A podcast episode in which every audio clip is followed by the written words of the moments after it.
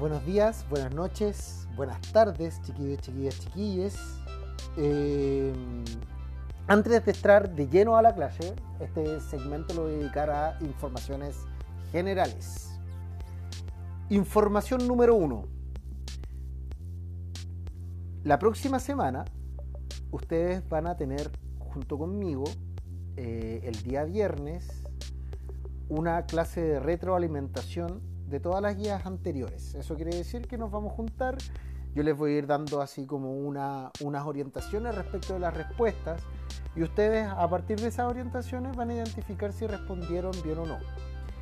A partir de esa retroalimentación ustedes van a hacer una autoevaluación de sus respuestas. Eso obviamente les voy a dar harto tiempo para que lo hagan. Y esa, eh, esa autoevaluación que ustedes hagan de sí mismos y su respuesta se va a comparar y promediar con las evaluaciones que yo ponga de sus respuestas. De esa manera vamos a tener una evaluación democrática. Eso quiere decir que si yo les puse un 6 y ustedes se pusieron un 7, ¿cierto? Yo voy a considerar justo que se hayan puesto ese 7 porque la autoevaluación yo la considero una forma sincera y, honesta de, eh, de entregar las percepciones respecto de mi propio trabajo. ¿Ya? Eso por una parte, entonces eh, anoten bien en su agenda, después les voy a dar los horarios. El próximo viernes, que sería, a ver, vamos a revisar bien el calendario. El próximo viernes, momento que estoy revisando el calendario en mi iPad, en mi iPad, iPad, iPad, man ya, el próximo viernes, que sería viernes 12 de junio, vamos a tener una sesión de retroalimentación vía Virtual Class. Si se dan cuenta, la tecnología está rodeando nuestras vidas y ahí también hay un tema que tiene que ver con el tema de esta clase. Ya, esa es la información número uno. Información número dos esto que les estoy enviando es solamente una clase, por lo tanto ustedes solamente van a tomar apuntes. No les voy a enviar ni preguntas, ni actividad, ni nada. La actividad se las voy a enviar la próxima semana. Y la retroalimentación de esta actividad de ética la van a tener la semana subsiguiente, ya sea vía virtual class para ver cómo funcionamos o ya sea podcast. Entonces, cada tres semanas ustedes van a ir teniendo una retroalimentación, o sea, una respuesta respecto a las respuestas que ustedes ya pusieron en sus guías y que me mandaron, ojalá de manera oportuna. Si no, no importa, igual me la mandarán en algún momento. Ya, eso chiquillos, pasemos de lleno a la temática de la clase. Un abrazo para todos.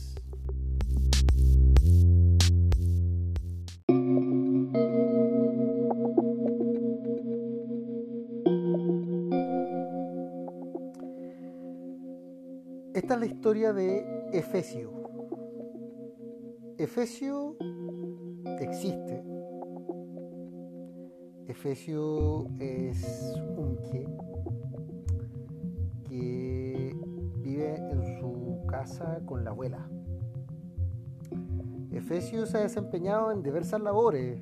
Es una persona bastante inteligente que le gusta mucho el carrete le gusta salir a carretear, le gusta la fiesta, le gusta el holgorio, la jarana, le gusta todo lo que tenga que ver con alcohol, baile, sudor, vapor y, y bueno, y un extra del que no vamos a hablar en este momento, pero le gusta todo ese ambiente, digamos, de, placer.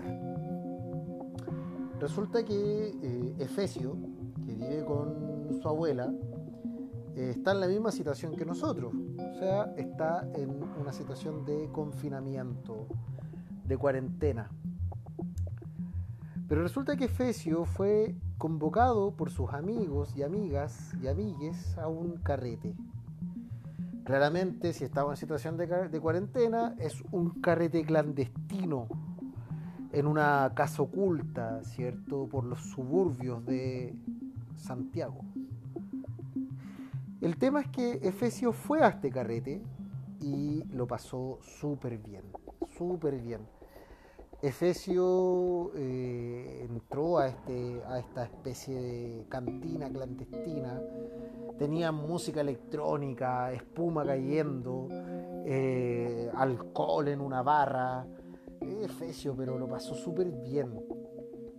Este carrete, como yo creo que muchos carretes que se hacen en esta situación, no fue, no fue descubierto, no fue, no fue delatado por, por los vecinos ya que el lugar era bastante táctico.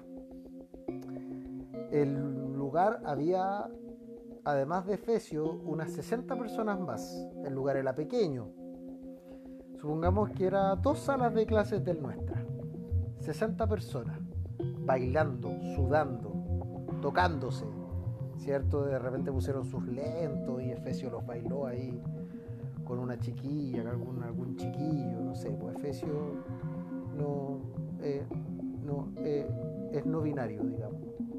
El tema es que Efesio carreteó toda la noche, llegó al día siguiente a su casa en un semi-estado de ebriedad. Digo semi-estado de ebriedad porque Efesio todavía podía tomar decisiones. Y pa, saluda a la abuela con todo su tufa alcohol, le da un beso en la cara a la abuela y se va a acostar.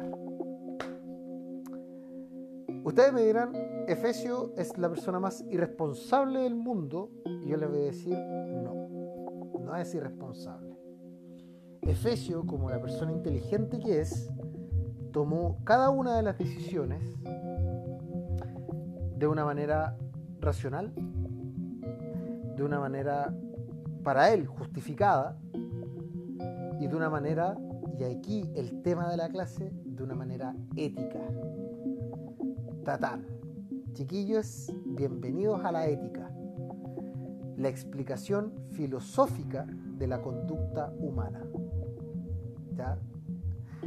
Resulta que Efesio supo todo lo que hizo. Y al día siguiente la abuela lo denunció porque la abuela cachó que el tipo había llegado pasado copete después de un carrete y probablemente portador del virus. Y la abuela dijo, ¿sabes qué, Efesio? Te quiero mucho, pero ya es, el colmo. Eh, me pudiste haber contagiado y yo soy viejita, por lo tanto soy paciente riesgo, así que, pa, llamó a la policía. Efesio la miró y le dijo, sí, abuela, tiene toda la razón. Y a Efesio se lo llevó la policía. El tema con Efesio es que sabía todo lo que hacía. Efesio tenía una justificación filosófica para cada una de sus acciones.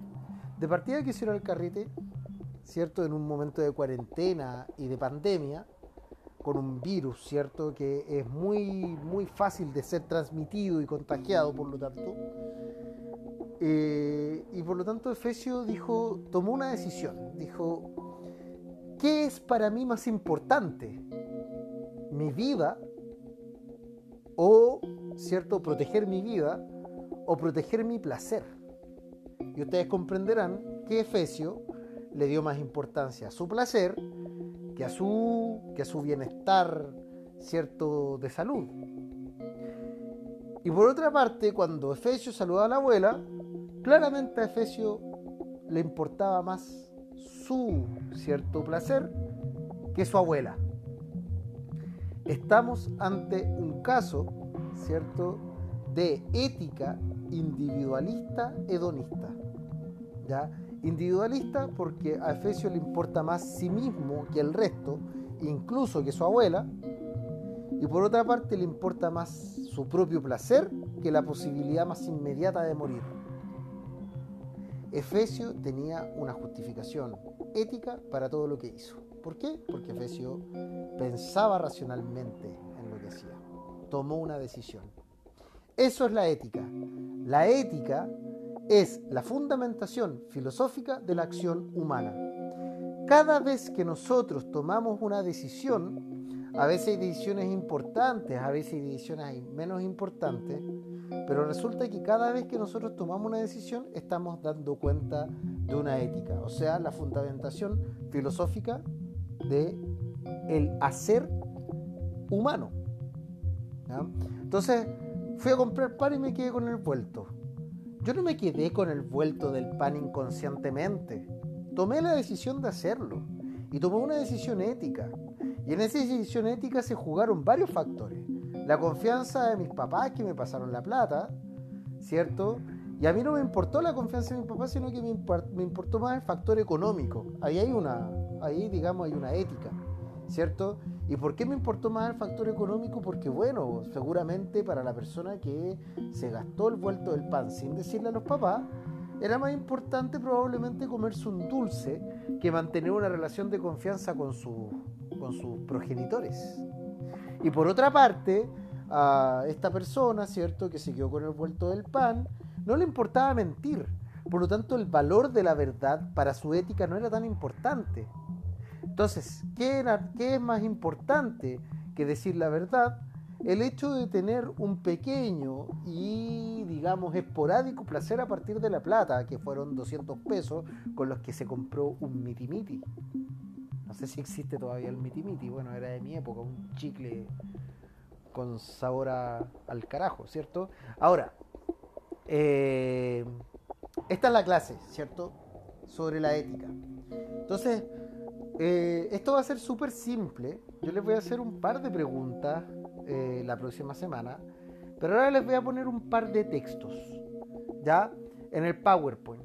Y la idea con esos textos es que ustedes los analicen, estudien, tomen algunos apuntes y la próxima semana se viene la guía. Si se dan cuenta va a ser eh, menos trabajoso el proceso, porque les voy a mandar los textos hoy día, ¿cierto? Eh, en el PowerPoint, ordenaditos, todos los textos igual como lo he mandado antes, y ustedes van a tomar apunte de cada uno de esos textos. Y después esos textos van a cachar si los entendieron o no cuando accedan, ¿cierto?, a la, a la guía que les voy a enviar la próxima semana. ¿Ya? Eh, vamos a estar harto rato con el tema de la ética. Y eso es algo que también les quería decir. Eh, el ministerio envió eh, todo un tema de priorización curricular, se llama, y en el fondo es la reducción de los contenidos de filosofía y de todas las asignaturas en virtud del tiempo. O sea, ahora como hay menos tiempo, son menos los contenidos y quedan con ciertos contenidos neurálgicos. Por eso como de un momento a otro es como que pasamos a otra unidad. Y esta unidad precisamente es acerca de la ética. ¿Ya? Eso, chiquillos, chiquillas, chiquilles, espero que estén muy bien, se les quiere mucho. Y eh, cualquier duda que tengan respecto de los textos, eh, estoy abierto a cualquier duda para responderla si quieren por WhatsApp. A mí personalmente me acomoda más responder las dudas por WhatsApp porque así les puedo mandar un mensaje de audio que es bastante más rápido que enviar, ¿cierto? Un texto por internet, etcétera, etcétera. Así que si no tienen mi WhatsApp, consíganselo. Todos los chiquillos del cuarto A lo tienen. Ya, eso, chiquillos, chiquillas, chiquilles. Un abrazo para todos y para los que no quieren abrazo, un, un saludo de codo. Y para los que no quieren saludo de codo, una reverencia. Y para los que no quieren ni siquiera eso, un nada. Que aún así es una forma de salud. Ya, eso. Nos estamos viendo.